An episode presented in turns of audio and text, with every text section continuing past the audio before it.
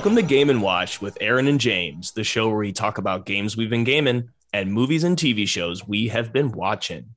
I woke up as Aaron, I somehow woke up as James. and today we're talking about the Japanese animated fantasy film Your Name. A real body swaparama. It's quite a film.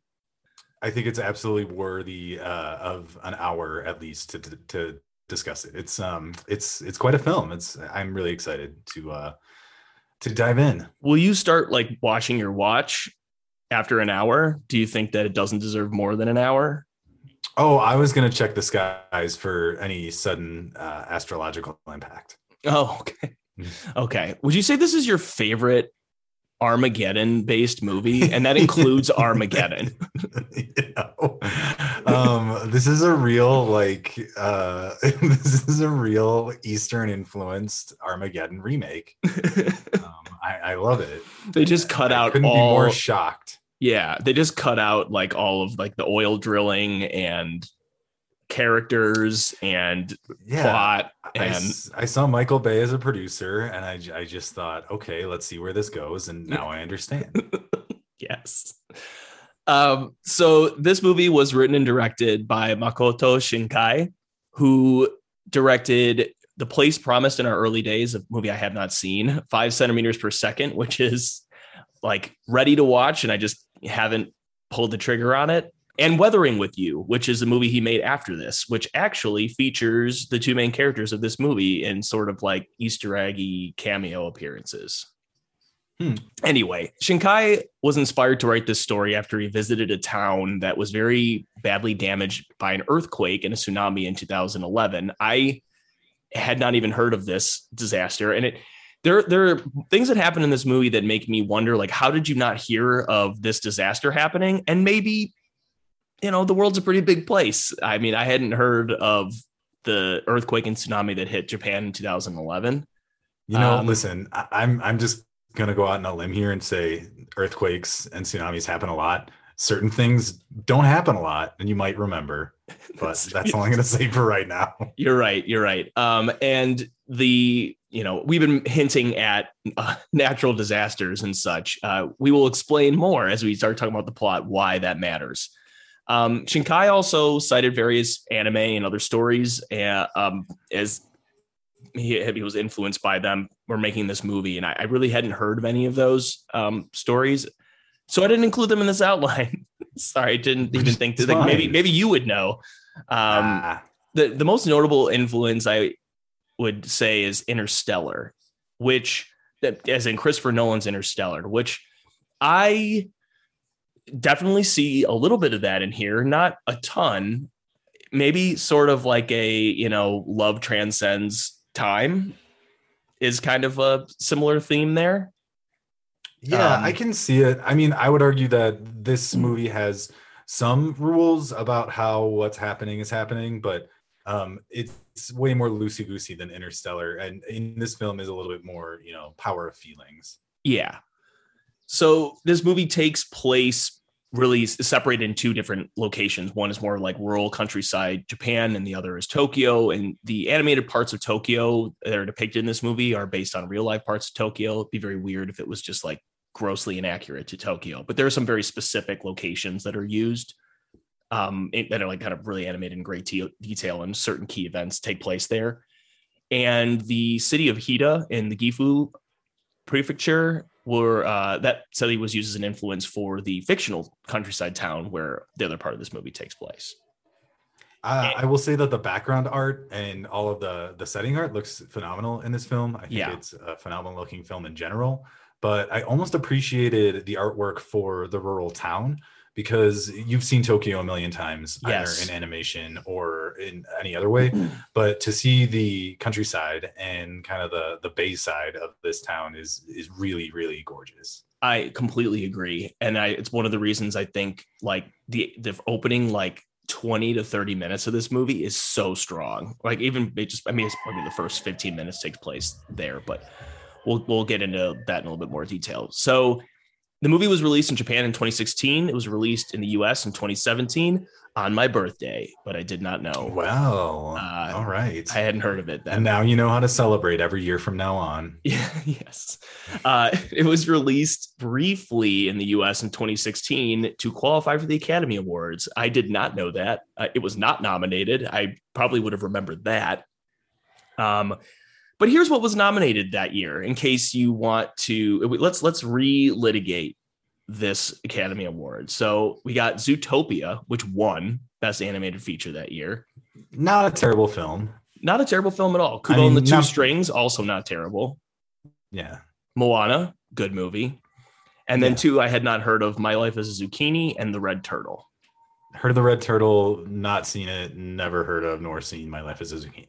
I would say I like this movie more than all of those movies. Yeah, I would say that's fair. Even though, I mean, even though I like Moana, Zootopia, and Kubo and the Two Strings, uh, this is just uh, kind of an up, upper to top tier uh, animated movie for me. And I'll talk about why as we go. I would hope so. yeah. Yeah.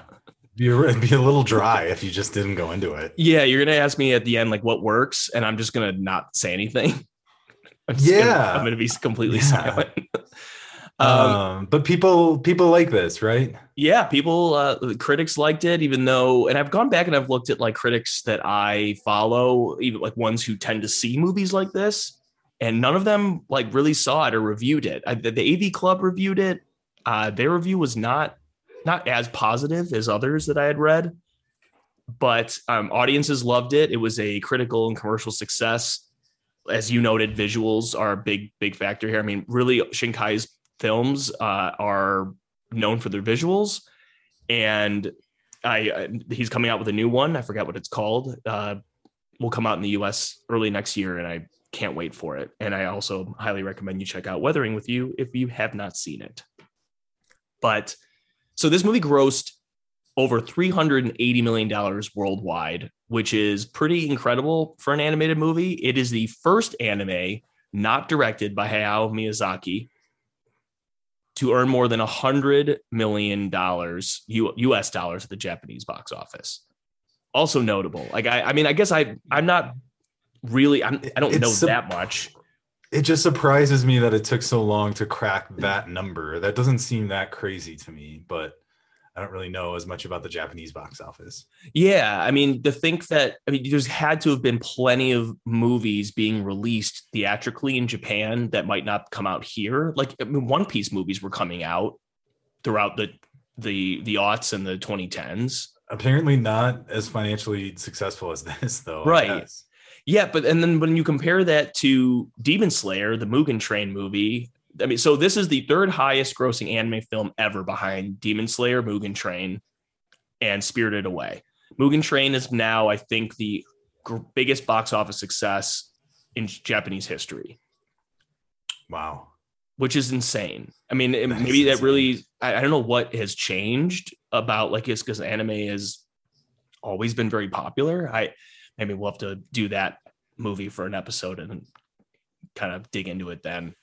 Um, but Spirited Away, I mean, you know, he made Miyazaki had some good movies that come out came out since Spirited Away, but nothing, you know, uh, Howl's Moving Castle and Ponyo and The Wind Rises, none of them, you know, passed Spirited Away, which is it's interesting Makes because you think that like I mean, Spirited Away, it's not like that was like peak Miyazaki, or you know, that's not like what people some people would say that's his best film, but it's not like he wasn't a household name by that point.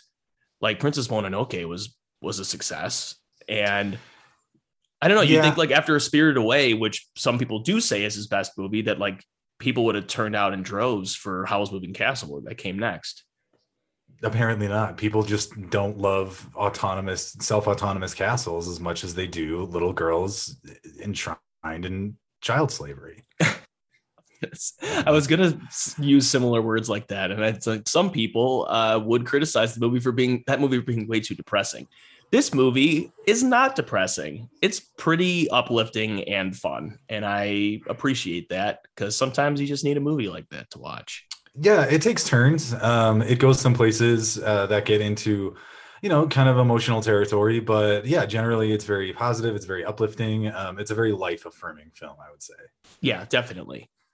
And one thing I did not know about this is that Shinkai was not not not he wasn't like unhappy with the movie, but he wasn't he said that the movie felt imperfect, incomplete, and unbalanced. Or incomplete and unbalanced, at least. Imperfect.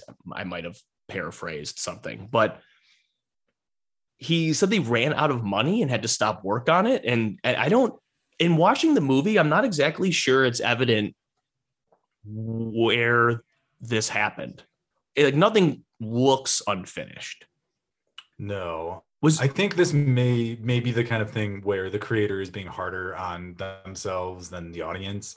Uh, because uh, yeah, if I had not read this, I would not have guessed that. This feels very of a piece to me from you know from one mind. Um, I I wouldn't call it unfinished, but yeah, you know, I didn't make it. And any like and and there's certainly nothing like cert like glaringly different about this like like maybe about like the narrative or like the pacing compared to like more you know western animated like kids movies or you know movies for teens and adults too but like sometimes if there's any deviances from what i'm used to from just watching western movies i kind of just chalk that up to just this being a japanese movie because there are definitely like tonal differences and i don't know different kind of i mean you know, animated movies, they often start with like a not that US movies don't do this, but I mean, as we'll talk about it, we get kind of like an like an anime opening credits type theme song here, where they yeah. like show stuff kind of from the movie, but also kind of not. I mean, that's something that you don't see in a lot of US movies. Right. If you like it's, if you like if Aladdin opened up with this crazy like banger of a theme song and we just saw like images of like Jafar in genie form, like way at the beginning of the movie when you're like, wait, what, who the hell is that? It's almost like an overture where an overture kind of cues you into different themes that you'll hear later. Oh yeah. Um, and I, I, think with a movie like this that deals with time in some kind of twisty ways, it, it kind of makes sense to get previews of things to come. Yeah. Um, it kind of loops back on itself in a way that makes a little bit more sense the longer you go into it. Yeah but like we both said, like it's just it's hard to tell where this movie would be unfinished or incomplete. Um, but I don't know. Maybe maybe we'll have some more ideas about that as we get into the plot.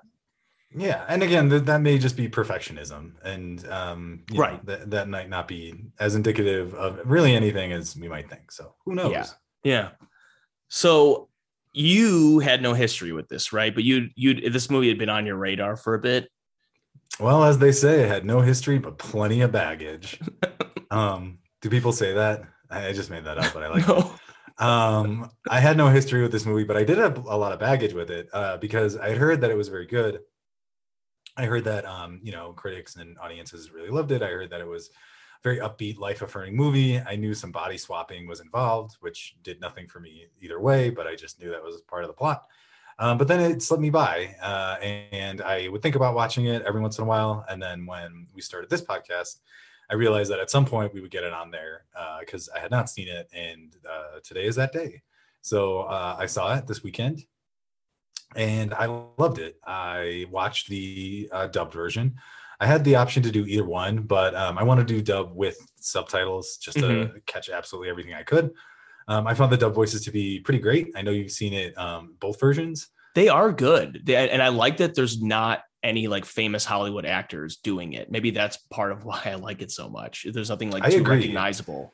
It would be distracting. Like I, I know Studio Ghibli, when Disney uh, localizes those, they try and get you know random Hollywood names. I was expecting something like that, but you know there's some voice actors I recognize uh, from other anime dubs, but you know again, there's no like Billy Bob Thornton or there's no Dame Judi Dench up in this piece. Yeah.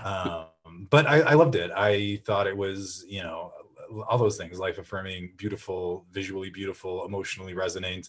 It was great. Um, tell me about your history so the movie had been on my radar for a bit maybe like a year or so after it came out and one of the reasons was because i was i would start to go on that like my top anime website and and check and see like what series like I, I was like looking for advice on what series to watch and they would have movies on there and this movie was always like right near the top at the time. Like it was one of the highest rated things on that website.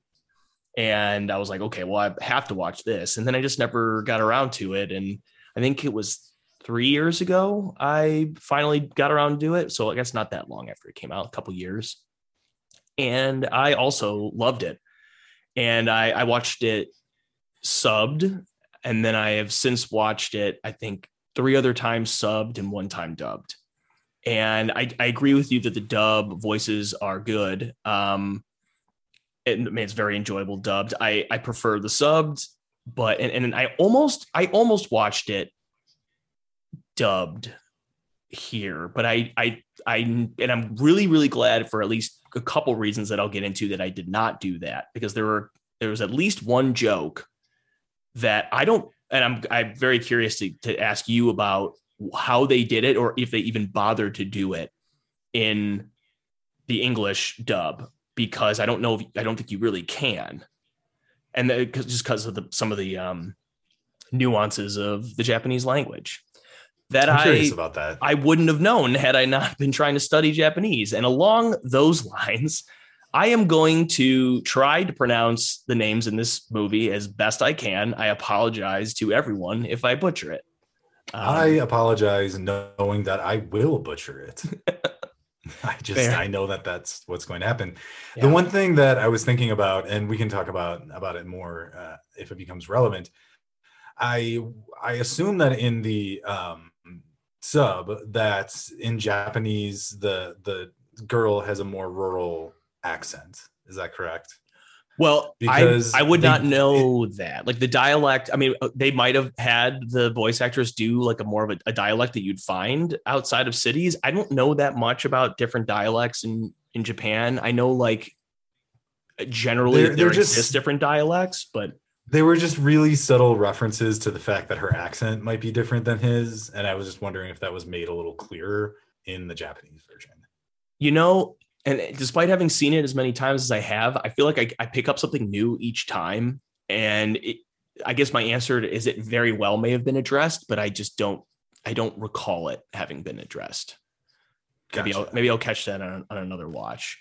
Um, but yeah, I can't. Is the is the lead voice actress in the dub like? Does she have like what kind of like accent does she have? Does there's there's just it's inconsistent. There's not an exact accent, but there are certain times where, especially the grandmother, will drop her G's. So it'll be like, "I've been chopping and fixing and cooking all day," Oh, things like that, to make it sound almost like very vaguely backwoodsy. I just noticed that from from the town people a couple times.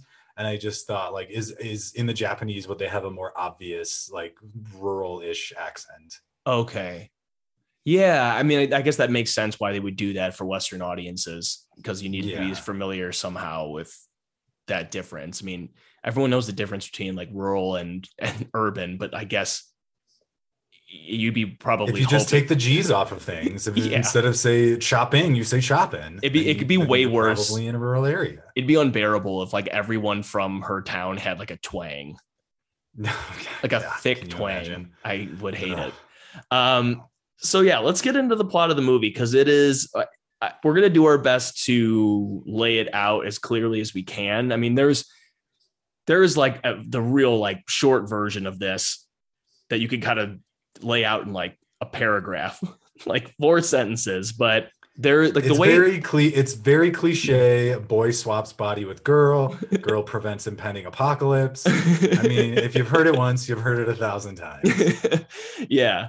And I mean, one thing that I think is important about going through the plot in kind of the way that it's presented in the movie, because sometimes I think we, certain plots, we talk about them, we have to maybe it, talk about things kind of before they happen chronologically, just to make more sense of it. But I think one of the things that this movie does really well is the way it introduces you to what's happening.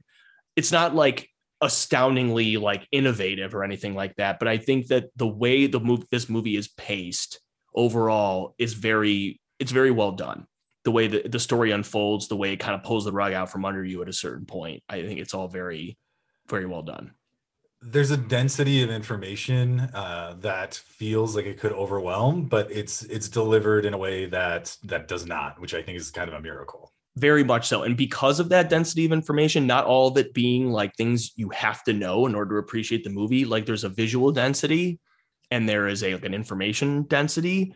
Again, neither of which I think overwhelm. I think again, it's very a very digestible movie, but I think it really benefits a rewatch. I'm stepping on what works, but I think that's one of the big things. Uh, very yeah. fun to to revisit. So, yeah. Um, Should we the, get into it? Yeah, let's get into it. the uh, The movie opens with both of these main characters. We'll explain who, which characters we're talking about in a second. Uh, they are simultaneously monologuing about waking up feeling like they've lost something or someone that they've been searching for. And then we get our classic opening song, which I, I, I thought it would is, be really funny if it had so many blatant spoilers, like like like all these regular anime opening credit songs have. it's very anime opening. Uh, I, I like though that starting this film, you begin with the monologue, and also it begins in these two characters' bedrooms, so you get just uh, a very basic sense of who they are based on where they're waking up and kind of what's around them. Yeah, and who are they?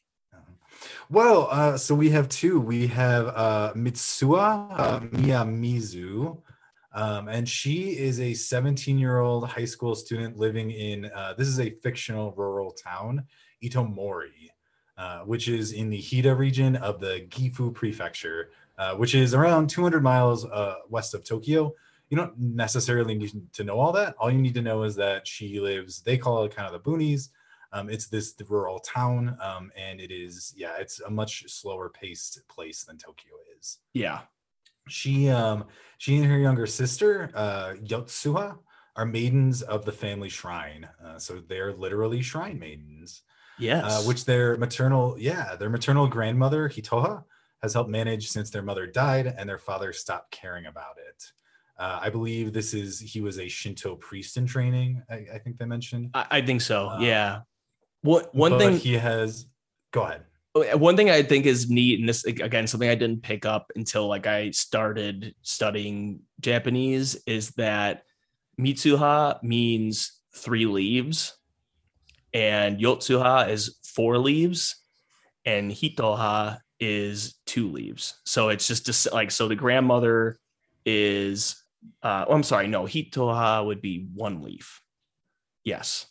And then so then the so then the thing generationally, so Hitoha would be the maternal grandmother, and then you have Mitsuha, which is the third generation.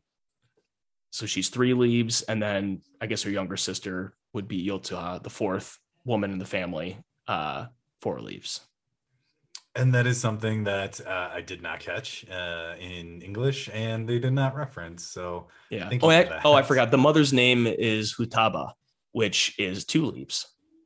Well, that makes sense, now, doesn't yeah. it? Yeah.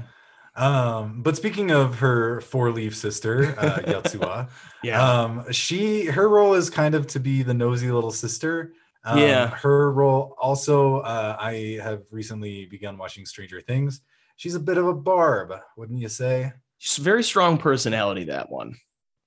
Yeah, she's being a real barb, helping out her sister and trying to make her sister make the right choices. Yeah. Well, also, I'm only like three episodes back in Stranger Things, so I know Barb doesn't make it around for a while, but I guess I said strong personality, but Barb, I mean, she does have a strong personality, but Barb does not really. Barb's kind of just poor old Barb.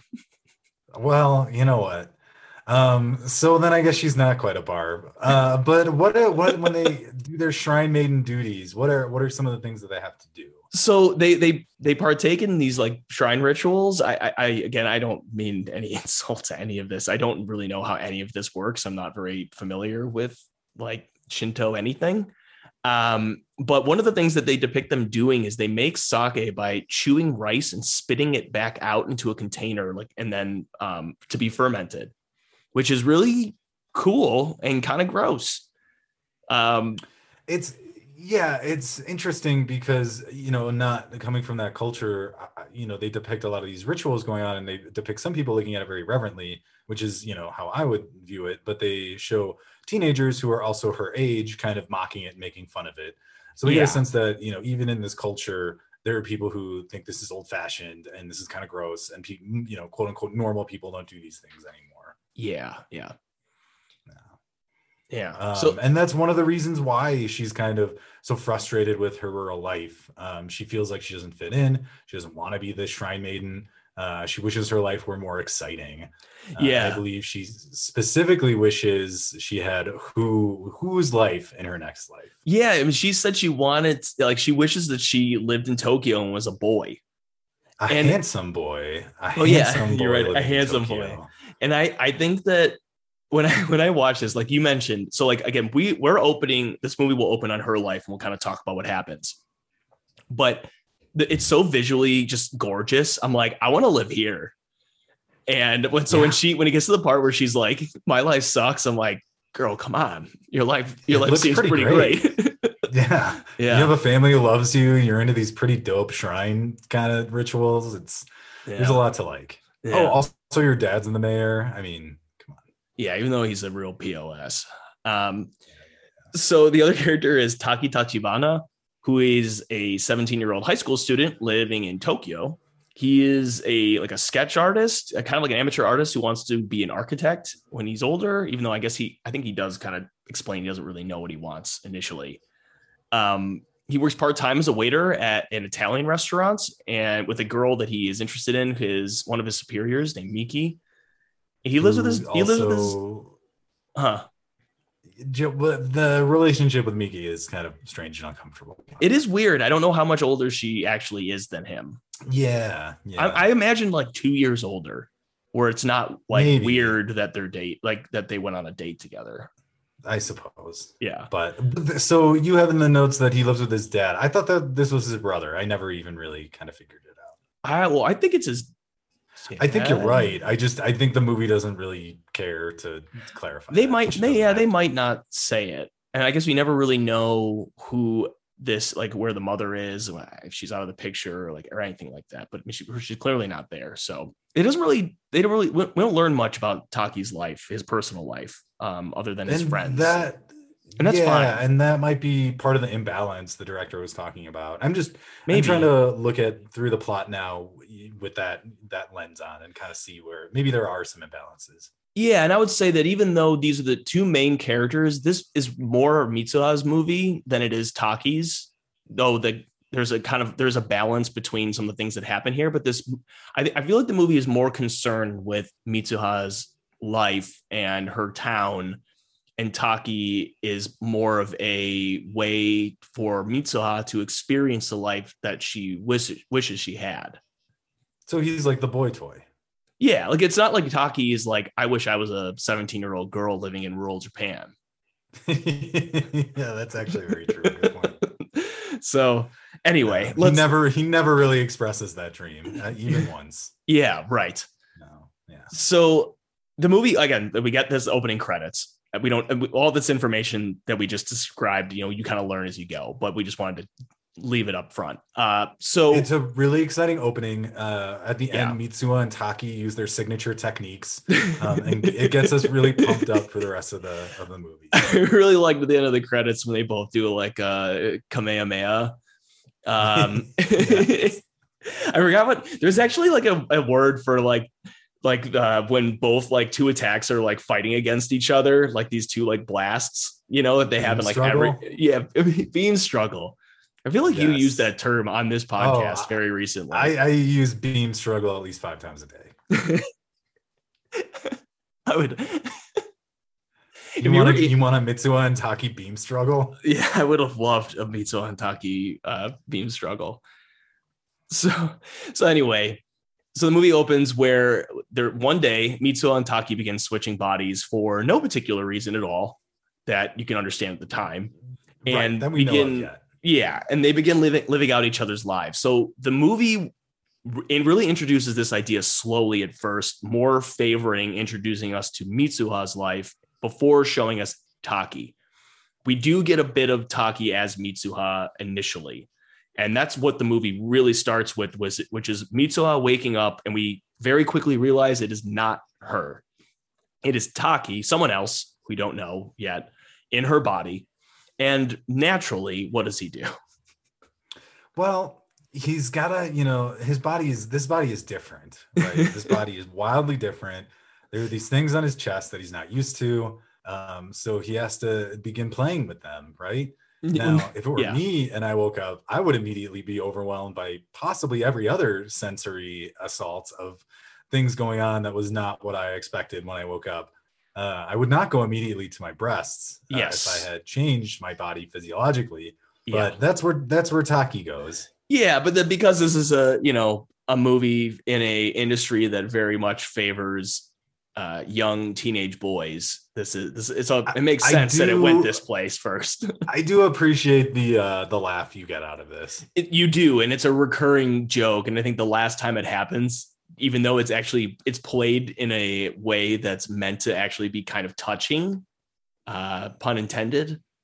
But Yeah, it, it, I mean, it's funny every single time to me. Yes. So, um, yeah. But so this is an interesting choice, though. Like, without making it immediately clear to the audience, the movie cuts to Mitsuha like waking up and joining her sister and grandma for breakfast, and it's played continuously from that previous scene where I, it fools me every time. I'm like, this is still Taki in Mitsuha's body, but it's not.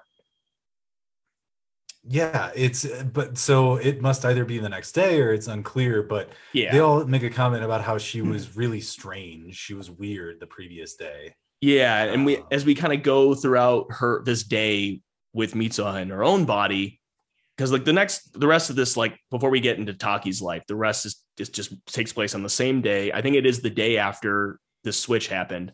Mitsuha goes about her day and kind of learns from her family and peers that something happened the other day, and she doesn't remember any of it.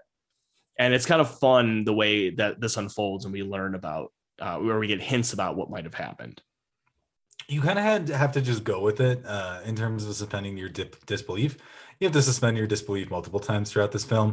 But I would definitely believe that I was losing my mind and probably consult a psychiatrist.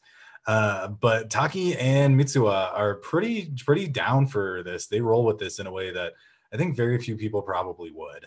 yeah, pretty very few people outside of your average Miyazaki protagonist who seem kind of game for Yes. literally anything that happens to them. yes.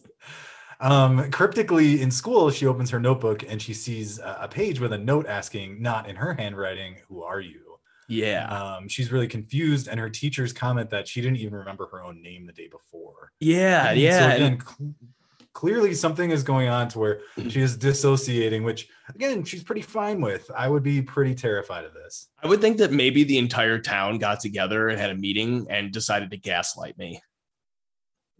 that would be great. It'd be a real um. be wouldn't that be your greatest birthday wish for a town to gaslight you? the bigger the town, the better. Like if the whole city of Chicago got together and gaslighted me, I think I would really be tortured for a bit. But once they revealed, um, if they were, assuming they revealed that it's all a joke, uh, I would be uh, really impressed. It'd be, it'd be a If I great woke up birthday wish. If I woke up on a on a Florida key and was convinced that it was Greed Island, I would be really excited. yeah. Uh, and so along with her teacher, her some of her classmates mentioned that like her hair was weird and crazy the other day. And I like I I turned to Miranda as we were watching this. I'm just like, this is bullshit. There's no way that he would know how to do his hair like that. And she's like, because that's not him. It's actually her in her own body. I'm like, damn it, I forget that Right. every time. I was like, I gotcha, movie. I gotcha. Um, so later that night, Mitsuha does her, you know, the shrine maideny type things that we described. Um, there's a pretty like beautiful scene, like with with her and her sister and her grandma, and I think her grandma is what's she doing? She like weaving. I, She's weaving um, and talking about the reason why they maintain this tradition. Um, they don't even remember anymore, right? Um, Yeah. There was a great fire, and the fire destroyed any and all record of why they even carry this tradition on. Yeah, Um, but the grandmother makes the point that regardless of whether it's remembered or not, this is their duty. yeah. She has some line. I'm gonna butcher it, but it was something along the lines of like, "When there are no more words left, all we have is tradition," or something like that. Yeah, yep, yeah. It's almost something exactly like that, which is a really interesting idea. Yeah. And so after that's all done, Mitsuha is with her sister, and she kind of screams into the sky that she hates this town and wishes that in a next life she would be a boy in Tokyo and um, A handsome boy. a handsome boy in Tokyo. All right, so it's Taki time. Yeah, we get to some Taki time. What Um, happens to Taki? Well, we should clarify. It's Mitsuha. Uh, she's waking up as Taki. Um, Yeah. is in his body. So like we got like pretty much a full day of Mitsuha in her own body. We get a, like a full day of Mitsuha in Taki's body. including his big old monster dong, um, which she is she is scared to find. Um, she realizes there's kind of something extra on her body. To even though she clarify, the movie makes breasts. no hint that he is a monster dog. I mean, it doesn't say that he doesn't. I just wanted to, Um, to clear to people who are listening that the movie does not address the size of his penis. No, no. So unlike the first time where we briefly get to see Taki in her body, uh, we actually get to see the full day of Yeah. Mitsuha in Taki's body. Um, there's this Yeah. really great moment um, and these visuals and music when she realizes she's in Tokyo because this is everything she wanted from the other night. Um, and again, you get these very sumptuous visuals of Tokyo, which um, contrasting from the rural um, setting earlier, uh, they really pop. It makes it really exciting. Yeah, the movie does a lot of good things with those contrasting like imagery. I mean, one they quite literally mimic like one shot earlier in in in the rural town where you have like the sliding doors of their like more rural homes, and then they kind of do the same shot, same angle, kind of like at the base of the door, um, uh, doing a sliding door of the uh, Tokyo train. They use that shot actually a lot in this film. They, They love, like sliding door cuts. Yeah, yeah. It's a real sliding door cut film if you if you're into those. yeah, if you're into sliding doors, check this check this one out. So, with uh, Taki's classmates and friends, Mitsuha in his body uses the wrong pronoun to refer to himself, which is what we were referring to earlier as something that I don't think would. I mean, it wouldn't really work in English. I mean, you could you could have her in his body say something about like I don't know what what would be the equivalent of this. So what they if I remember What do correctly, they what do? they do is they have him make a comment that makes it sound like he's interested in men when he's interested in women. And Okay, I think that's their way of doing it, which I guess kind of connects back much later a little bit. okay, interesting. But I think that's the way they they do it. and I and I might I, I hope I think I have this right, but I, I really hope I have this right. But so when she refers to herself, there's a lot of different ways that you can say I in Japanese. She uses the word watashi, which is something that's either more on the polite side, like you wouldn't use it with your like best friends that you are familiar with. And, or it's something that might be more traditionally female sounding whereas like if you were if she was like him i'm think that she would say like boku or ore and boku is like when in like my hero academia mai is like boku i believe in that case um i don't know how they I, I, it's i'm still learning like how they how they choose that but i i was very entertained by their like shocked reaction to her using watashi. And the subtitles actually try to explain like sort of try to explain like what the point of that is. Um like like have like watashi in in parentheses and stuff and yeah it it's interesting. It's one of those No, it's, the, hmm. The the dub it it comes off as a really strange beat, and when it happened, I in my head just kind of flagged it and thought that's probably just some weird Japanese cultural thing that doesn't translate well. Uh, and it was so. it- this is one of those uh, not to be i'm going to be snobby and it's just that like uh, this is one of those things that i wouldn't want to miss when i'm watching anime or you know mo- you know movies and such and that's why i like don't want to watch anything dubbed because you could lose something and i'm sure there's probably even more nuanced jokes in movies that i don't understand at all because i don't really understand japanese very well. Or English. or yeah or or english. Yeah.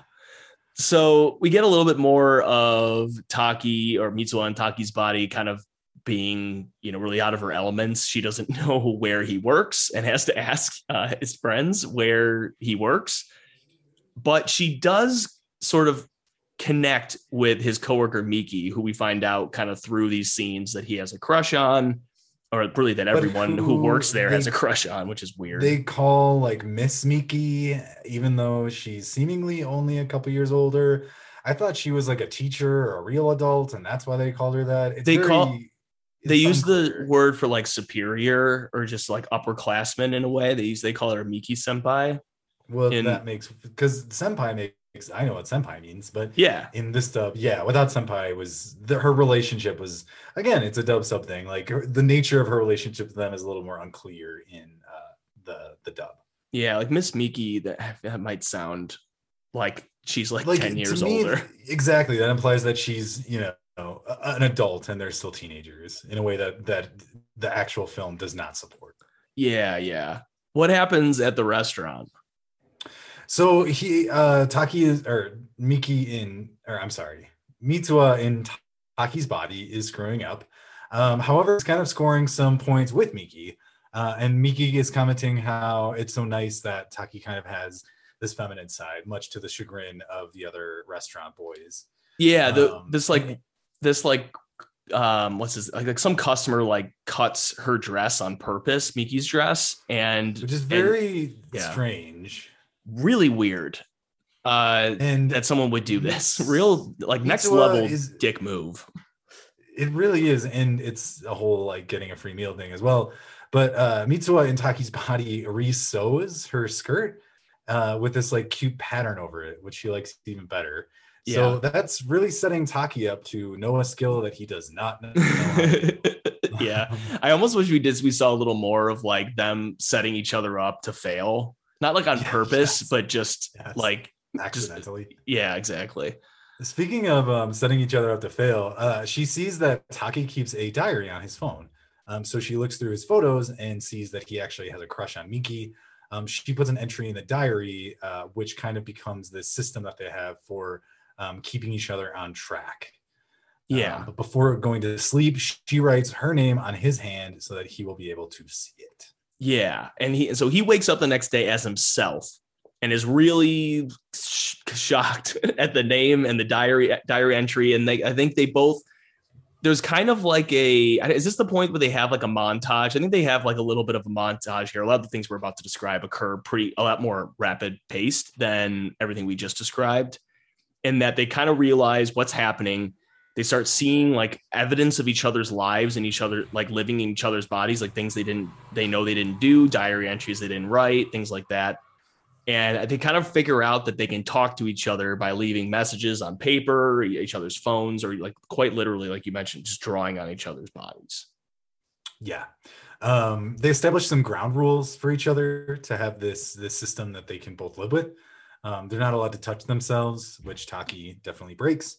Um, he has to be careful when wearing skirts. yeah Um, they both yell at each other for wasting money, uh, especially then- him he's just like stop going out into cafes and spending all my money But she makes the quip back. That's that's actually very true. She's like, I work for that money too, right? that it's a great point Um, yeah It's a really good point. So they they wind up start independently doing things that improve each other's lives. Essentially, this montage is to get us up to speed um, with them. Like this is a fully functional element of their identity at this point. They're they're kind of up to speed with each other as much as they can be. Yeah, right. And so, like, the way I, I, I they kind of like are starting to really improve each other's lives at this point. Exactly. So, in in a way that each one of them is kind of the missing piece in the other person's personality, sort of, so to I would- speak. I mean, right? Would you? I would say so. Yeah, there Yeah. There are little uh, snippets here and there um, where you can kind of see how one um, superseding the other's kind of wishes or personality makes a difference. Um, there's a time when Taki is in Mitsuha's body. Uh, I can't remember at what point in the film, but someone's bad mouthing her dad, the mayor. And so um, in Mitsuha's body, he like kind of flips a desk.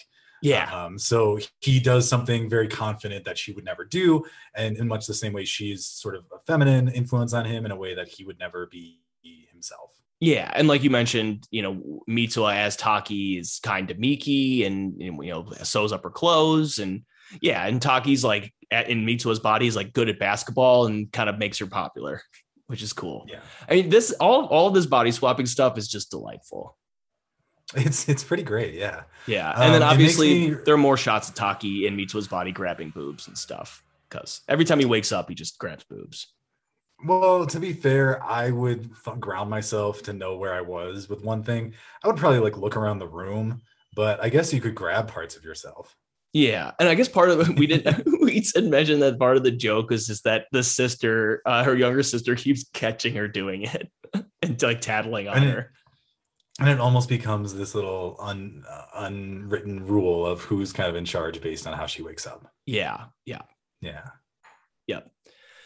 So next, Taki in Mitsuha's body goes to a Shinto shrine with her sister and grandma to leave some of that sake that they made. And the grandma kind of, as they're walking there, first of all, again, like beautiful scenery right now. Yeah. They're kind of like on yeah. this long like journey, this like long hike to this beautiful, like I guess it's like just this open basin with like the shrine just out in the middle of nowhere.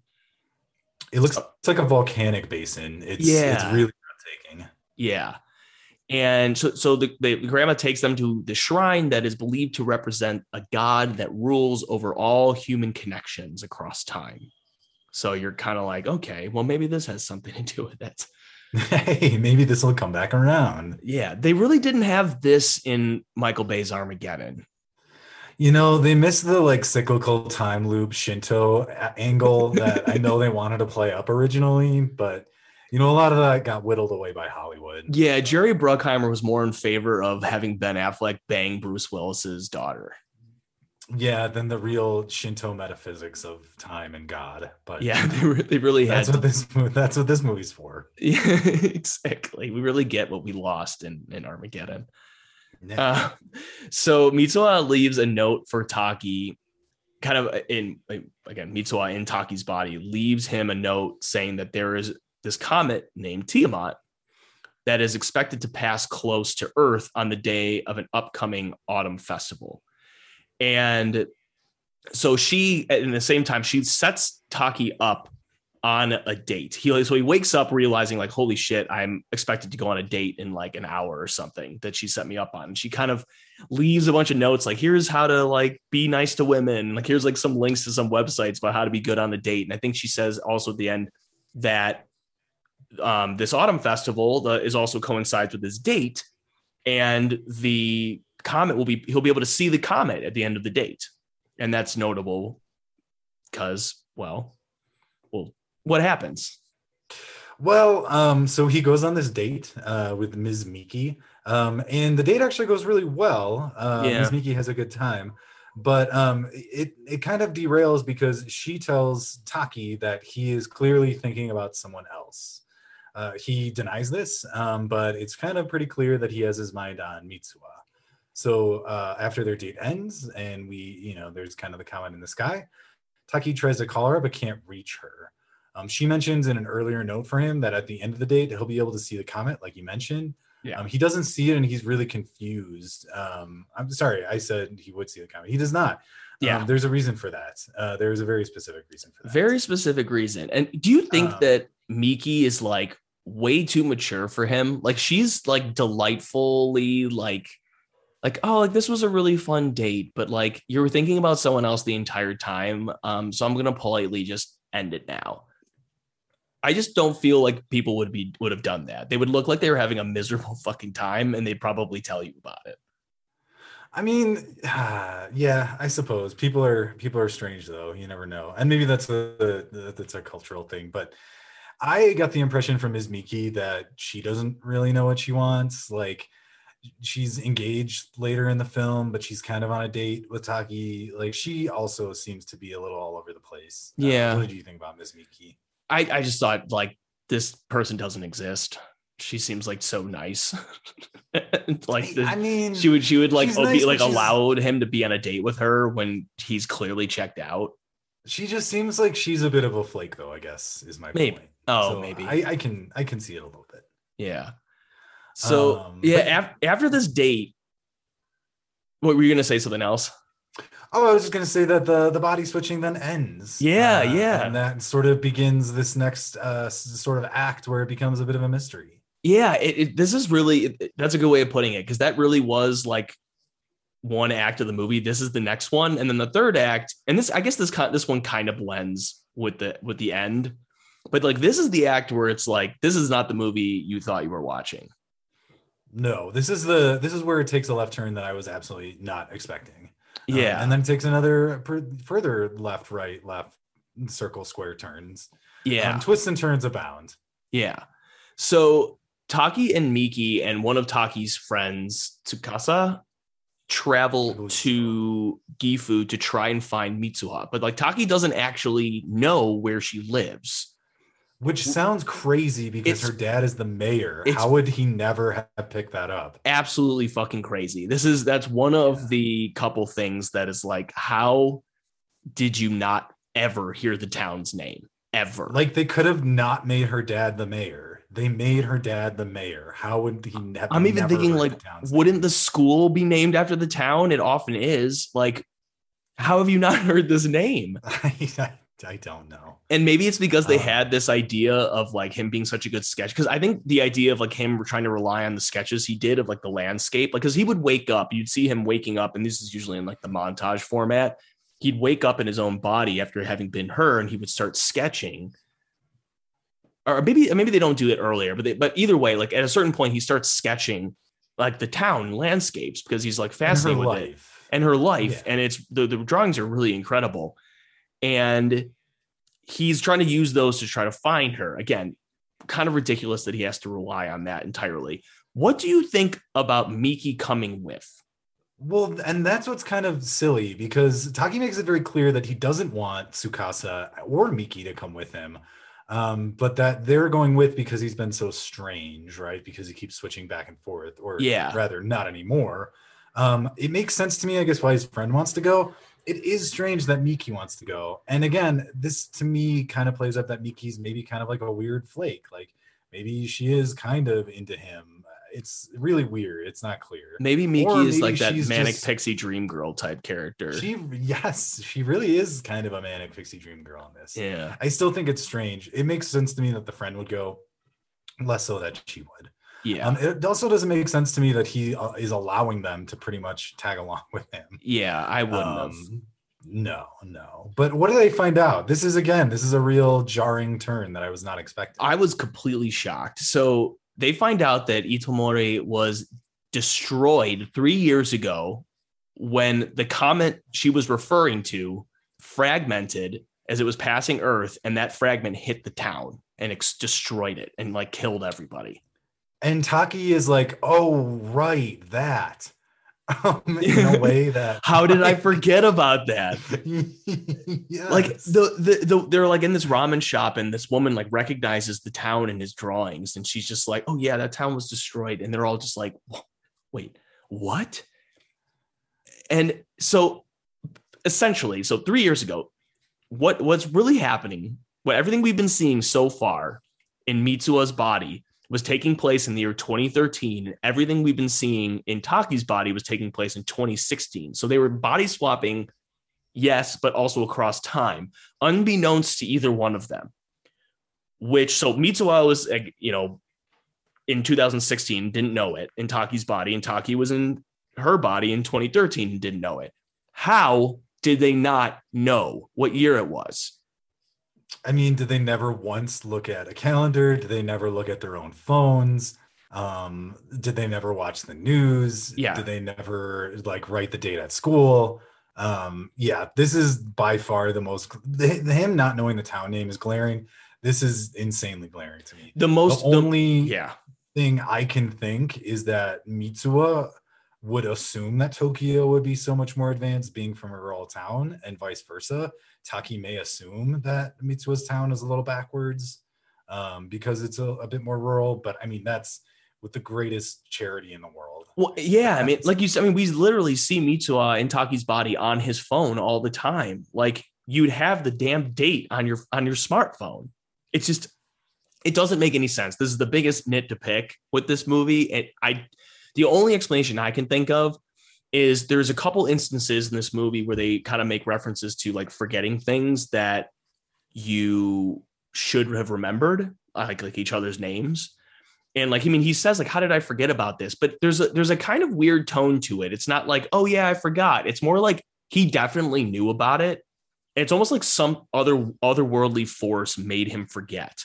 So I kind of chalked it up to that. Like they're they were they're in each other's bodies, and whatever force this is that connects them across time and space is kind of it's almost like they have it has blinders on them.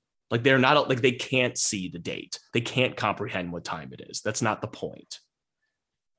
Yeah, and again, that's that's with all so much charity, generosity in the world. Um, I I'm fine with it because again, it does reference several times that this is a dream state almost for them, or at least it is at first. Uh, they think, and so it kind of in my mind is like in a dream where you know, in a dream, it would make sense to me where, oh, I'm looking at my phone and it says it's 2016, but I know it's actually 2013. Um, and that would be a rule in a dream that you would just would accept and not even think about, and probably yeah. a detail you wouldn't even remember when you woke up. Um, but again, it's like it's all very wishy-washy. Um, yeah. But what is for sure um, is that Mitsuha is dead. Uh, yeah. Along with her sister and a lot of other people. Yep, she did. Uh, and then all of a sudden, after Taki finds this out, her messages start disappearing from his phone and he starts to lose his actual memory of her. Again, you really got to suspend disbelief a bit. It, yeah, there's no concrete explanation for why this is happening. This is operating on a very emotional kind of wavelength. Um, but whatever is going on is making him for it's very Kingdom Hearts here, right? his friend gone, heart sad, forget memories, need friend, right? I would say, it's yeah. Very, yeah. It is very Kingdom Heartsy. And and not to insult this movie like that, it certainly makes a lot more sense than Kingdom Hearts does. Absolutely. Absolutely. Nomura could really take um, a page out of uh the this this writer director's book. No, Nomura has has nothing on this. But uh so what does Taki do, right? He finds this out and now what, what is he left with? So he stays in Gifu and he so he's like he basically bails on his friends. He's like, sorry, um, just go back to Tokyo without me. Finally, he gets away. He's like, man, you guys have really been bringing me down. Um, and he goes to find the Shinto shrine where he and her body left the sake, which I guess that I mean it makes he he was there in her body, so he might remember where it is. I think he does like you know ask some locals and stuff to try to help help him find it. He hitchhikes with somebody, and so he gets to the shrine. He drinks the sake, and that tr- kind of triggers him to have a vision of her entire past. So you see little glimpses of her losing her mom, like her mom passing away, the dad sort of abandoning them and their grandma to be con to get to be to focus on his political aspirations. And I think it's a neat way of conveying a lot of information without explaining it too much done beautifully as well. There's a lot of imagery of him falling through the water, holding this ribbon, and kind of cells dividing, and um, it's it's very it's very beautiful. And it, the art style is almost a little bit different. It's a little rougher uh, than other parts of the film. Uh, yeah, it really stands out. It's neat. It's a little like kind of like a painting in in a way. Like some of it looks yeah. like it literally like painted. Um, yeah, uh, and, and, what's what's other uh, the other thing that's interesting, he sees like a time in her past, and this I think this is the day before the autumn festival in her time. Yes. So in 2013, she went looking for him because she it went, was the night of his date. Yes. So she went to the she yes. went to the city. And like she thought it was the night of their date. So she goes to Tokyo and she sees him and actually talks to him, but he doesn't recognize her because it's 2013 in his time and she doesn't it, whereas like his date is in 2016 and he doesn't recognize her and they haven't started switching bodies yet and she's kind of super embarrassed and leaves the train but kind of gives her his hair her hair ribbon which it turns out he's been and he mentions this earlier in the movie i believe he's been wearing that ribbon around his wrist as a good luck charm this the whole time. Like ever since he just been wearing this strange girl's ribbon I mean, wouldn't you? If a if a strange girl started rambling at you as though she knew you and then ran away, leaving you with her ribbon, wouldn't you uh, compulsively wear it as a good luck charm? Yeah, uh, definitely. Really, any article of clothing uh, she threw at me, I would just I would wear it. yeah. yeah. So what um, what happens next? well, so this vision happens. Um, so it's it's a little you know strange and timey. Um, Taki wakes up in Mitsuha's body again, um, which finally these switches are happening again. Um, this time it's on the morning of the actual autumn festival, the day that this comet is going to break off and kind of kill everyone. Yeah. So uh, grandma kind of figures out that there's somebody else in um, in the bo- in her body Yeah. and tells Taki that body switching. It's a little bit unclear the way she tells the story, but it makes it kind of imply that she also um, did some body swapping in her past, and it has something to do with the shrine that they are special caretakers of. Yeah. Like Um, she is describes it as dreams, lost right? me. Yeah, she, they, she talks about it as dreams as well. She says she barely even remembers the person that she was kind of switching bodies with. Yeah. But how do you feel about this? About making it part of their kind of family line? This is I could have done lost me a without it bit. actually. Yeah. I don't think it's necessary. I, I, don't think. it really hurts the movie. I just think it might. It adds a little bit of unnecessary uh, convolutedness to it. Yeah, there's some some big plays they make about the nature of the shrine and the nature of the comet and saving the town that are kind of cool, but also the more you think about it, kind of like eh, that was unnecessary and maybe a little lame. Yeah, like by this point, you kind of you know what this movie's going to try to do for the most part. I mean, and, and you know, like the gist of it is really like like I said earlier, like love is like goes beyond space and time. Like, and that's all it really needs to be for me to have a great time. Like, I don't really actually need a deep lore of this world, and I don't need that history. I don't. Again, I don't hate it. I just I don't necessarily need that. But I do. I do kind of like. I don't know if it's if you consider this this narrow of a thing a trope, but like when someone's like switching bodies or someone's not themselves, I like when someone really close to them recognizes it. I, like that as well. It Immediately. happens. It happens a couple times here, and I, you know, you may think that's overused. I think every time it happens here, it's appropriate to what's going on, and it would make sense that someone close to that person would realize they're acting very much out of character. Yes. And because speaking of the body swap thing again, I do love how this is the last time Taki wakes up in her body and he's still like he's like so excited to be in her body again because he knows that this has this gives him a chance to find her. And he starts crying, but he still Yes. fondles himself and he's like crying as he's doing it. This is the best payoff for that when the Yeah. sister sees him. Um, Yeah. it's great. and especially because I think they kind of like they they fake you out like he like starts reaching up and he then he hugs himself and so you're like oh he's not going to do it and then and then like i think his sister does. opens her sister opens the door and he's just doing it It's there. yeah yeah. yeah Um, tell us about their domestic terrorism plan. so we, we we'll probably fly through the rest of this movie a little faster than we have because i think i think and and I don't know if It's this a lot is, of agree with this. Yeah, it's more logistical Yeah. and it's not as much the details matter. I don't get me wrong. I think what happens and how this all plays out is very well done. I just think the the it's not as visually dense. It's the details don't matter as much. It's more about this is very plot heavy.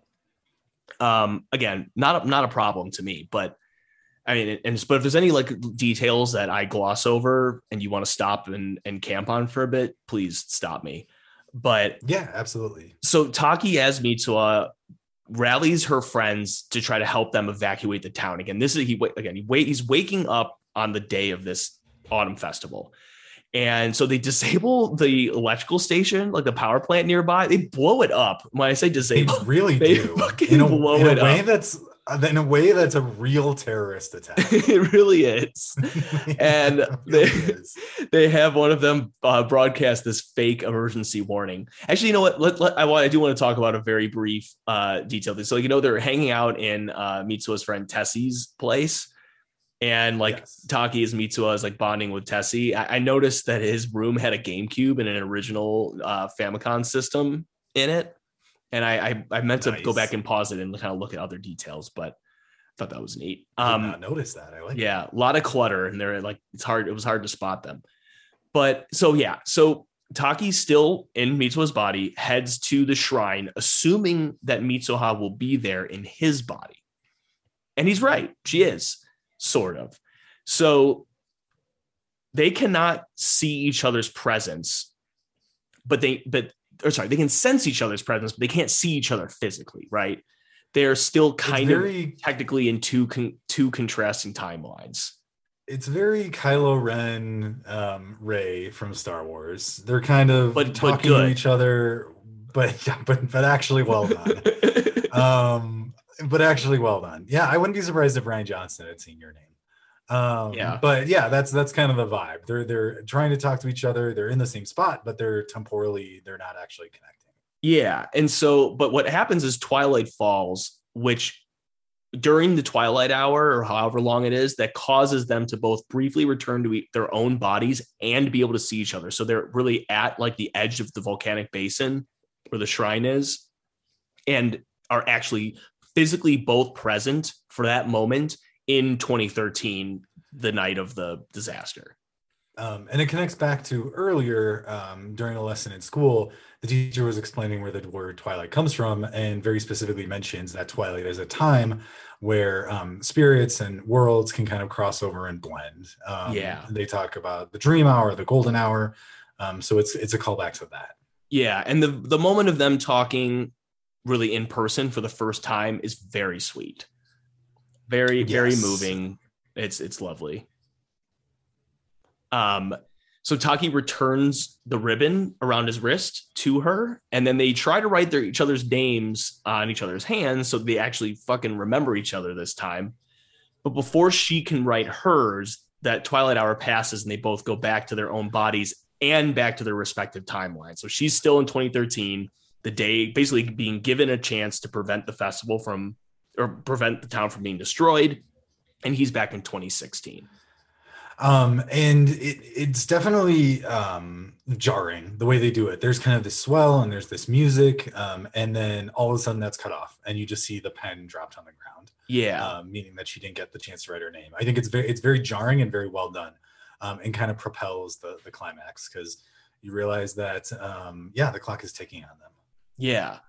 And so Mita now Mitsuha is now in her own body and she kind of keep, keeps going where he left off and tries to convince her dad to evacuate the town. Her dad in that moment or like and before when when Taki was in Mitsuha's body, I think the dad recognized that it wasn't Yes. him because I think he like in her body like grabs him by like the fucking throat or like by the tie by, like, by the and, tie. like says like you bastard or Yeah. And he's like, I don't know who the hell are you. Um, so and and it works. They they succeed and evacuate the town. But I think, and correct me if I'm wrong, but Mitsuha notices then that she's starting to forget Taki.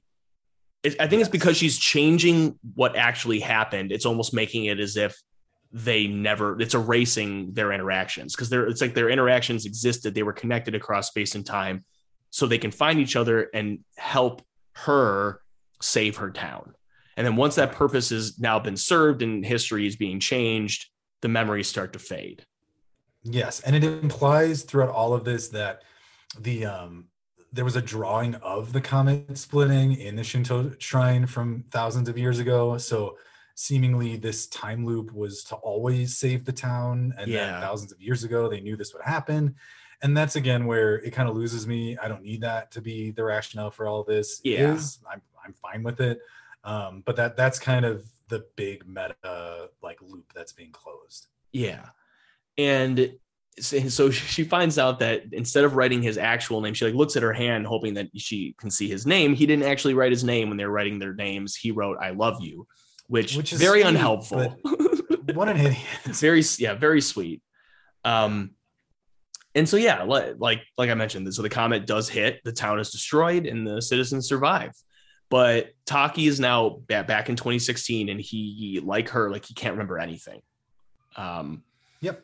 and so we get our kind of like epilogue sort of and it's it's very it's it's very sweet and sad at the same time i mean it's sad until it's uplifting right Yeah, so we're jumping around. We're going season through season, and it's showing that Taki's still living uh, in Tokyo, um, and he's occasionally passing by Mitsuha, who's also living in Tokyo. However, it's seemingly without noticing or remembering her. Um, yeah like no they pass by each other. I feel like they, they have moments where it's like he almost instinctually like looks up being like wait a second like do i know that person? Nah. Right. and then other times where she's like literally she has like a umbrella over her head on like a rainy night and she can't see him and they just pass each other on a bridge and they don't recognize each other at all.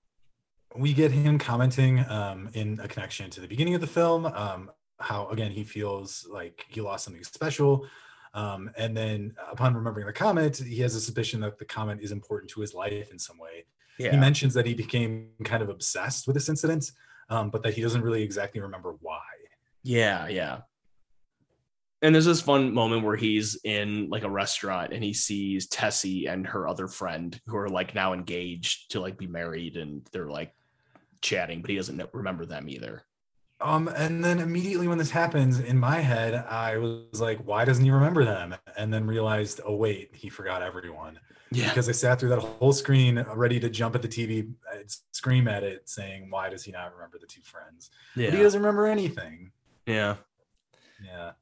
So the movie really ends with this last scene where they are in trains, separate trains, and their trains kind of pass next to each other and they see each other. I think uh, I, I, I mean, unless the trains were I just moved, if they're moving at full speed, there's no fucking way this would have happened. but Let's say um, fate was involved. yeah, um, they so they briefly see each other, and this kind of just like they both just instinctually get up and get out of their respective trains and try to like run to find each other.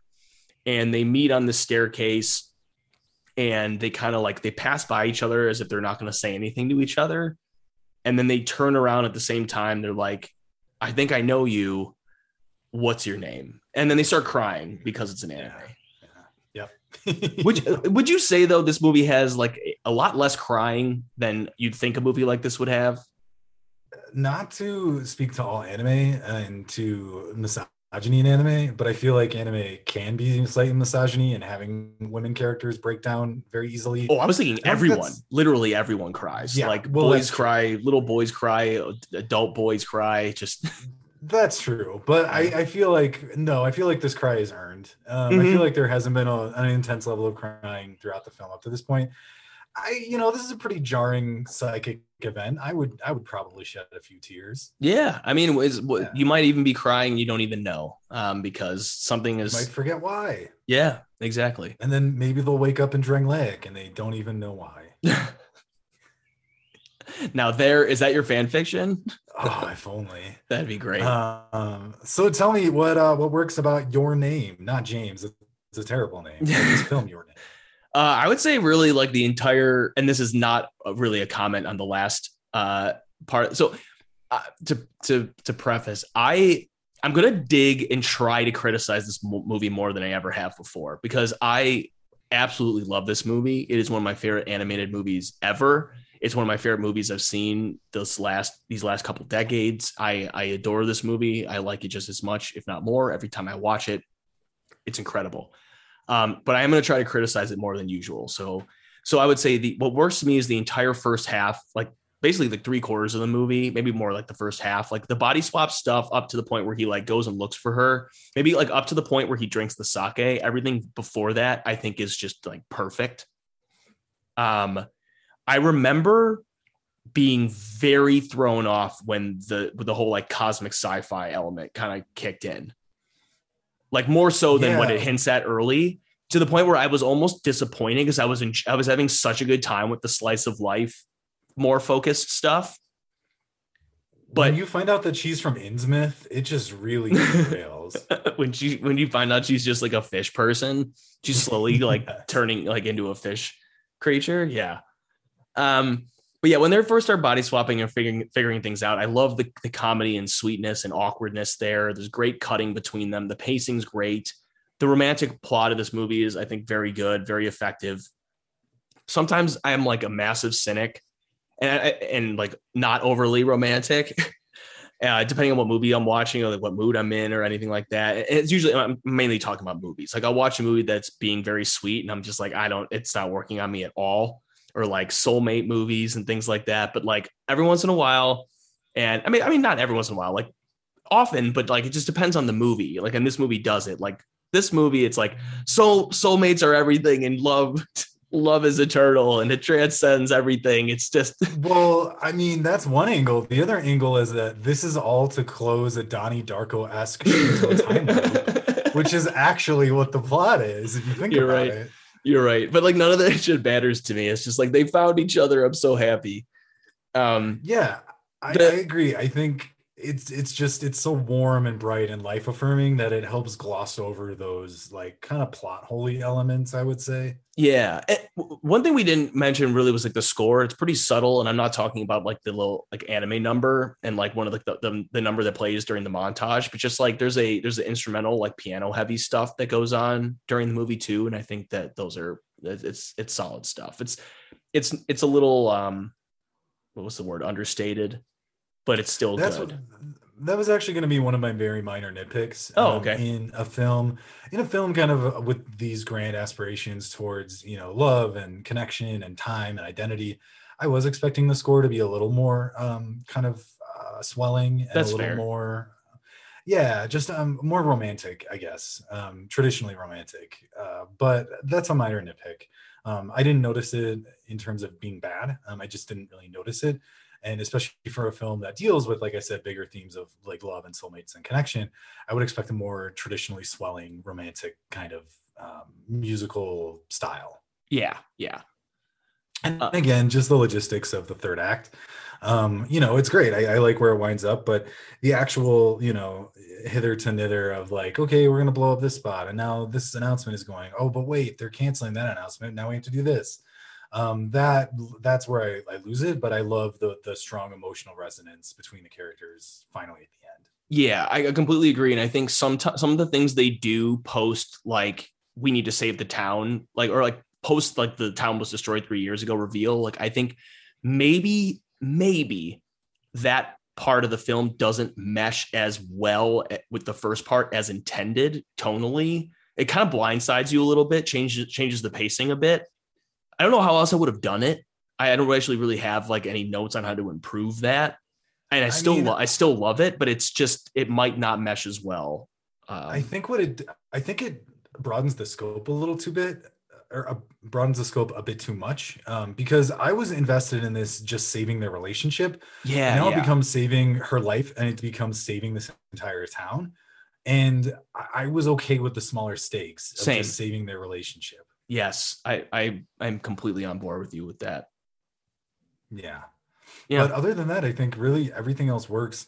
Um, again, my gripe with the music is barely a gripe at all. It's just this movie is, you know, a 9.5 out of 10. I don't believe in 10s out of 10s. There are just a couple minor little things Yeah, um, that I think aren't perfect. But this is one of my favorite anime films that I've ever seen now. Um, I'm so happy I saw it.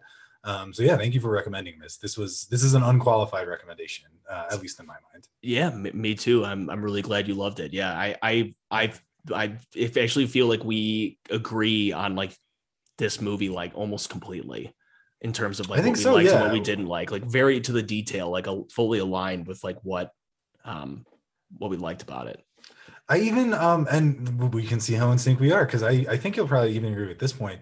I even like how they take traditional you know rom com elements like you know and in rom com that the two protagonists don't like each other at first, right? So that later when they fall in love, you know, blah blah blah blah blah, and it even takes those kind of old tropes and actually plays with them because if you were swapping the other person into someone else's body, you wouldn't like them because they'd be screwing up your life. They would be Yeah. really annoying.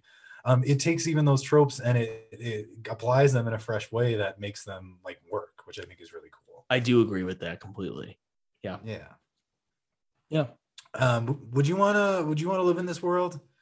Yeah, absolutely. I don't care if a comic Would. hit. Yeah, I, I, I, would. think I would too, actually. oh, I'd I'd love to live in either town. I would I would matter. Love, I would love to live in just even if I lived in the United States or in Guatemala or wherever, in in a world where things like this could happen and you could body swap and, and dream walk and do all these crazy things. Like, yeah, sign me up. I'm I'm definitely down for it. Yeah. Although apparently Shintoism is the one true faith in this. it is. Yeah. yeah. Um. I mean, yeah, I'd live in her. I'd live in uh, Itomori, this fictional town. Absolutely, wake up and have her view be the same view, like of like. I mean, just like the, the lake is beautiful. Like the the the mountainous region is just. I mean, I guess they do mention in a couple like throwaway lines of dialogue when she's talking to her friends about how like they don't even have a dentist in their town. That's a little rough. And they What have el- what else are they They without? have two. They have two bars, but they don't have a cafe or a dentist. Yeah. Their I like that their cafe is just a soda machine. a coffee machine. yeah, but they have uh they have like a easy access to like homemade explosives though. So there's yeah. that. yes. Would you say the domestic Um, terrorism element of this of this uh movie didn't work, or did it, really work? didn't. They, they they even they even used the phrase terrorism later, which is a word I did not expect being in this film at all. I don't remember if that word Um, appears in the in the sub. In the dub, they say like, "Could this be terrorism?" Yeah, And I actually- was like, actually, "Yeah, think you're I, right. it could, maybe it could be." yeah, Um, but if you were to make this into a game, would it be a Bomberman esque terrorism simulator? I really hope that that's yours. I was really, really, really, really, really trying not to say life sim for like modern consoles. okay. although that would be a blast. I went with like the safe, like easy backup to that, and I'm not proud of myself, but I have like a Telltale Games playable novel type thing, um, where you can make choices that affect the other person's life and like vice versa. Like you know, you live as you you know you live in each other's bodies, and then you live in your own. But you know, what I what I would be most entertained with is like video game adaptations of a lot of the movies we watch. It's just like something where you like create like an old school like platformer like fighting game where you create enemies but there's like who would be the, an enemy in this game A comet. yeah like comet monsters or something you know what i mean like that would comet monsters and cafe monsters and, and probably the, the Yeah. um the weird toothpick uh, customer in the restaurant. Right. And like the, the the example I think I gave last time I made this point was like Home Alone 2 Lost in New York for the original Game Boy. Like obviously, you know, Harry and Marv are villains and like the Tim Curry Bellman uh of like the hotel is a villain, but like they also have like walking chairs and vacuum cleaners being like vacuum enemies. cleaners. Yeah. like in like springs and something like it's it's ridiculous so i'd love a game where you're like where you're like taki and mitsuha like jumping like like diddy and dixie kong just like jumping on the heads of comet monsters What about just like what about a swarm of Shinto ghosts? what about that? I would love that. Like Shinto ghosts are just like taking over the bodies of your classmates, and you have to like beat them with the with a cane or a to close bat. the time loop and correctly save the town. Yeah, more Um, games should be made. I would love like that, as well. Yeah, what's your uh, Mine adaptation? Mine is it's sort of like a puzzle like game, but I was thinking specifically for a cell phone game um, because I think this would both work as a cell phone game and kind of meta connects to the way they keep track of each other's lives in cell phones. So I was imagining like a meta cell phone game where you have to like switch back and forth, um, like predetermined, you know, time lengths um, and solve little puzzles, right? So you get two minutes to look through like quote unquote Mitsuha's phone and then the game shuffles you over to Taki's phone, Ooh, and you have to like correctly, um, like put in his like planner, like the sequence of events or his day, or you get like ten pictures that Taki took, and you have to post the picture that like is the most Taki like to keep Hmm. up with his um kind of persona. Oh, I like that. Like maybe there'd be like some way of like rating like how much like Taki are you being, and if you fall below a certain threshold, then the game gets like harder or something, or- or, you just lose. I was I was almost thinking like barely even a game, like almost like one of those movie tie-in like app things that they have. Like I, I was Oh, just okay. thinking something like little and like cute like that would be like a good way to capture the feeling of the game. Does this game have permadeath? You know what it does, and you can, it does. So if you fail to save Mitsuha and her little sister, they're just gone forever. and Taki just the rest of the game, you just play out his life, like what would have happened to him. He'd be with uh, Miki, but both of them would be deeply unsatisfied. Oh yeah, they probably have like four kids too, and the divorce would be really, really Brutal, brutal. Really just brutal, Yeah, absolutely brutal. Yeah. Yeah. Um. So fan fiction corner. Okay. So What did what did you find? uh, this is my favorite one. Uh, the comet story. Okay. Have you seen this one? No. It's a tiny, it's a tiny short about from the perspective of the comet. Uh, so From it's the comet. the comet's perspective, yeah. Oh, Uh, please. So it's the, this is the story of the comet and what it was thinking during the events of the movie. So Oh, this is about wait. this is about the comet Tiamat uh, and and his son Chuck. Chuck is the part that break that breaks off. Okay. Yeah.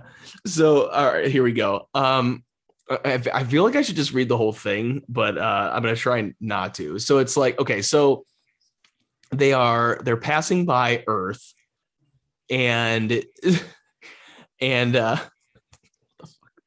uh sorry, so he rolled and sparked for the humans. This is the comet Tiamat. He filled them with with with joy to have so many people watching him this time. Last time he had passed by Earth, they had all been asleep and had been completely missed or and completely missed out on his light show.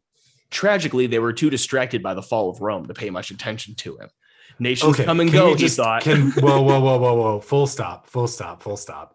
There's a couple of problems here. Number one, it said the comet's visible for days. They said that in the news report. So how mm. could everyone have missed it? I don't know. But they were on. too they were too distracted by the fall of Rome. In Japan? I don't go know. It might it could no, I mean this could have been like I don't know. I don't know where you could see comets. I don't know much about astrology. Um, so okay, Papa, can we not stay with Earth longer? said Tiamat's son, Chuck. no, no, Chuck replied Tiamat. Our place is with the is in the cosmos. Earth may be the most dear place in the universe for us, but we must not deceive ourselves into thinking we belong here. But it's just the it's not just the Earth. Tiamat notices son blushing. This is the twist that you're that you're not going to see coming. Okay, please. Tiamat looked down, directly down. They were passing over the sleepy little town of Itomori. In direct view of the comet was a beautiful young human girl. So, my son is in love with a human. wow, love at first sight indeed. Chuck looked so despondent that Tiamat could not refuse him. Very well, Chuck, but know this. You will be unable to return to me to the cosmos and to the cosmos. You will become part of the earth. Do you understand? I do, father. But a life without love is unbearable. I understand, my son. Then you may go. Tiamat embraced his son, Chuck, and released him to drop to the earth. Chuck twirled and somersaulted midair as he fell toward the town of Itomori. The humans were in awe of Chuck's beauty, and it made Tiamat proud. I know you will bring everything or everyone much joy on earth, my son, said Tiamat as he continued on his heavenly trajectory. Finally, Tiamat concluded his flight above Earth and made his way back through the solar system. I will return in another thousand years, he thought. I look forward to seeing how Chuck adjusts to living on Earth. That's the uh, end. That that was terrifyingly poignant. And I will say that my new fan fiction is I want to know how Chuck adjusts to living on Earth. That's my that's the fan fiction I want. Um, all right. So I I looked around for fan fiction and I couldn't find anything good for Your Name specifically. So I just went to an old well. I went to just the, the general body swap well. Okay. Um, and I'm gonna read you some tags. Okay. Sure. i have, can't wait. I uh, I googled um, body swap fan fiction, and this was among the first stories that came up. Okay. Mm-hmm. Would you care to guess what even one of the tags is? I mean, it's going to be the most smut filled stuff in the world, I would imagine. You're not wrong. You're not wrong. But what do you what do you think? What property do you think has showed up as one of the first to be to show up in Google if you search body swap fan fiction? Penis envy, vagina envy. Like the franchise? I'm thinking like Star Wars or Avatar. Oh, franchise. I'm, ta- I'm thinking about like tags and like themes no, or something. No. Like, like the, oh, um, well, I did see some Your Name crossover with a couple things, like Star Wars, right. Doctor Who. Um, this will this will give you this will give you a hint. Time travel, body swapping, body switching, gay Regulus Black, bisexual Harry Potter, fourth year Harry, sixth year Regulus, post traumatic stress disorder, Regulus Black centric, Regulus Black has PTSD. Harry Potter, my silly friend. Harry Potter as is the most Freaky Friday character body swapping fan fiction mire you could possibly fall into. Do you feel like all fan fiction searching somehow ultimately always leads to gay Harry Potter fan fiction? It really does. This story is called Sonder, uh, and here's the summary. When Harry Potter said he didn't want to be the boy who lived anymore, he didn't exactly mean switching places with his godfather's Death Eater brother. But what can you do when fate gives you a new life? Except to live it. I won't read any passages because it's very smut filled. But I just figured if we're gonna go for body swapping, we might as well go to the real source of all body swapping fan fiction. It's Harry Potter. I, I guess I guess it is. I guess it is. It is. um, okay. I I don't have I don't I don't have a response to that. You don't Did- have to. It's Did you find anything else? No, I found a lot of Doctor Who crossovers. Uh, Yeah. Doctor Who is actually the number one, and I, I don't really know enough or not about Doctor Who to make that worth talking about. I found quite a lot of like your name specific fan fiction, but the vast majority of it was smut, like full, full like debauchery. Like obviously it's a body swap thing, so you can do a lot with that. Um, out of all the crossovers I found, the weirdest, most random one to date is probably your name and Doctor Strangelove or How I Learned to Stop Worrying and Love the Bomb, the 1964 that. Stanley Kubrick classic. Yep, saw that. It's Thought about stu- it. It's terrible. It's not worth Yeah. sharing. Um, no, but like, who thinks of these things? I don't know. I'm really shocked that the that someone hasn't done the classic. I am just going to rewrite the plot of this film, but as a novel, um, because I was expecting that everywhere, and I Yeah. shockingly didn't. Well, there is an there is an existing novel to this. Uh, my brother is is is also studying Japanese. He's much further along than I am, and he is reading it. Um, so it's- Oh, it's, okay. quite quite good. Yeah. Who is Um, responsible for writing that? Is that the the film writer, the director, the like studio in general? Because I'd be Um, curious how it fills in certain details, like what is quote unquote canon to it. I. I think it was written by Shinkai. Let me check. okay. Yeah, a, a light novel of the same name was written. Yeah, written by Shinkai. Yep, Also, it's nice and light. it's nice and light. It's a light novel. Did you know that this movie has been kind of like on and off in like pre-production hell um, to be adapted as a you know live a live action American movie, which I don't want to happen. No, that makes me literally spin in my grave. Yeah, I can't have it because you are dead currently. because I am dead right now. I didn't want to Um, step on I- what have you been doing lately, but I just, You know, I I died, guys. You know, Yeah. here I am. It's like that Twilight Zone episode where the guy podcasts from the grave. um, there is no uh, no world where I want this. Um, but um, we you, you can't stop the Hollywood monster. It's inevitable. It's No, it's going to happen. There's there's not a damn thing we can do about it. Um, when you like kind of first told, if I, if I can get a little personal for a second, Please. when you first told Edgar you loved him, did you hurl yourself full speed into his vicinity on Earth, hoping to kill him and the entire town he lived in? You know, love makes you do crazy things like collide with the earth at at a velocity hitherto for un, unfathomable. Um, so to answer your question, absolutely. Oh, that's that's really beautiful. Yeah, yeah, yeah. Um, besides colliding with the earth, what have you been up to? I've uh, watched a couple movies. I I, I started playing uh, Minecraft again, just occasionally with my brothers, which is which is fun. Um, I but yeah, movie wise, I saw Jordan Peele's new movie, Nope. I thought it was want to see that. I thought it was know nothing good. about it. it's keep it that way. Um, Okay. he is really really good at misdirection both like in a movie and in terms of like you see the trailer and i don't know if you've watched the trailer i wouldn't if i were you either way but i did and i'm I like damn it this whole movie spoiled for me i was wrong uh it was not spoiled for me it was um definitely not what i was expecting and in a good way uh, and i also watched the park chan-wook film Thirst is the d- guy who directed uh, The Handmaiden and Old Boy, two of my like favorite movies, really of the last twenty to twenty five years. Um, the, this movie Thirst is kind of like a his spin on a vampire movie. Um, I am usually pretty checked out if your movie is about vampires. The only reason I kind of watch this is because I like the main actor and I really like the director, and I'm meaning to watch this movie, and I, I definitely think it was a good movie but it is a vampire movie and so i'm kind of it's never going to be like amazing in my mind. I, I, there's really very few vampire movies I think are like great movies. Like the Twilight Saga Part Two, New Moon. Yes. Yeah. Yeah. Which we will cover next week. um, what else? What else have you been doing? Uh, I watched a little bit more One Piece. Uh, other than that, I mean that's that's pretty much it. I think. Yeah.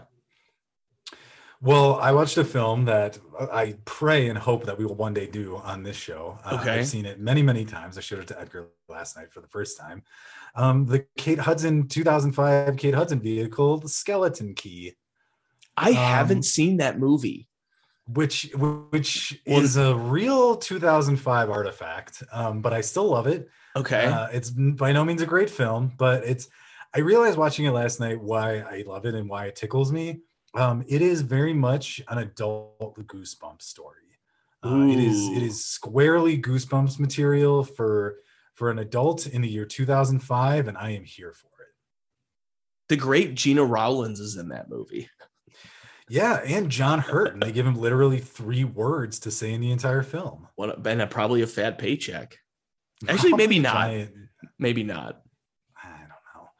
I don't know. Um, but so I watched that. Um, and then I finished Pokemon Legends Arceus. So I finally finished another game, which is crazy. Congrats. I mean, we should Um, really have like a. I should like splice in some like Ring a bell. congratulatory like music every time you do Ding that. ding ding. Yeah. Um, I beat Pokemon Legends Arceus because I wanted to beat a game um, before Xenoblade 3 comes out.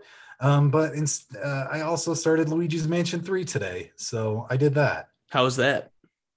Uh, really fun thus far. Um, you're in a mansion and you're Luigi, and there's ghosts. So what's not to like? Yeah. Um, additionally, I've been reading through Jujutsu Kaisen um, Fuck after yeah. getting caught up with One Piece. Yeah, yeah, I'm on. I think chapter 28. What just happened? Um, ooh, what just happened? Um, uh, the guy with who always has his headband on took his headband off, but then now he has oh, he did, he did his domain expansion. He did his domain expansion. Oh my god, it's so it's so good. And then I didn't even understand it, but there's there's like four demons of each of the four elements, I think, and they're they're out and about. it's oh, it's such it's such a good uh good manga, fantastic show. Highly Yeah, recommend you watch it. you watch the anime. I mean, it's not like One Piece where it's like it's gonna take forever to watch it. I mean, it's only 25 episodes so far. Um, yeah, I want to um I want to read it and then watch it, and then same with Demon Slayer because I do want to see the Demon Slayer film and the and the the Jujutsu Kaisen film for that matter. both are great. And the Jujutsu Kaisen and D- I would say Jujutsu Kaisen and, and Demon Slayer are two of the most beautifully animated things that I have seen in recent memory, aside from Makoto Shinkai's films. Because one thing that I will give, and, I, I'd like to do his the, the movie after that, um, after this one, Weathering with You for this podcast at some point. That movie, like you think this movie looks beautiful, like that movie is astoundingly gorgeous. Um, if there's one thing that that movie or that this movie has that movie doesn't is that movie is like takes place entirely in Tokyo. Um, don't worry, it doesn't get like aesthetically boring. Um, but it doesn't have the benefit of like the the contrast the contrasting like rural Right. animation that this movie does. It's definitely on my list. Uh, I think anything from this director from now on is is going to catch my eye. Yeah. So What if he did Um, a well, you live know- action Grinch movie? Live action, not animated. You got me. You beat me. Um, I would see it. Um, do you think it would? Who who is starring as the Grinch in that? Who do we who do we think? Hugh Jackman or John Hurt? John Hurt, uh, his reanimated corpse. Yes, Don't you think John Hurt kind of has some Grinch en- energy? He he he usually plays. He, he's really good at playing like very lovely, kind people like Ollivander. Uh, but I He's think he would be. edge to him. He's got a he's got a grumpy edge to him. I see. I could see. Yeah, he would be really good as the Grinch. Yeah. All right, guys, go watch The Grinch or write a letter to John Hurt's widow. Asking for what? Just giving your sympathies. For the Oh, loss. It's like I'm so sorry for your loss like 10 years ago. By the way, your husband, your late husband would have been great as a live action Grinch. yeah. Don't you think she would love to hear that? She would be oh god, it would bring her to tears. Right? Yeah. Go do go do a good deed. Go Go- go kids. Go do it. And we're done. Goodbye.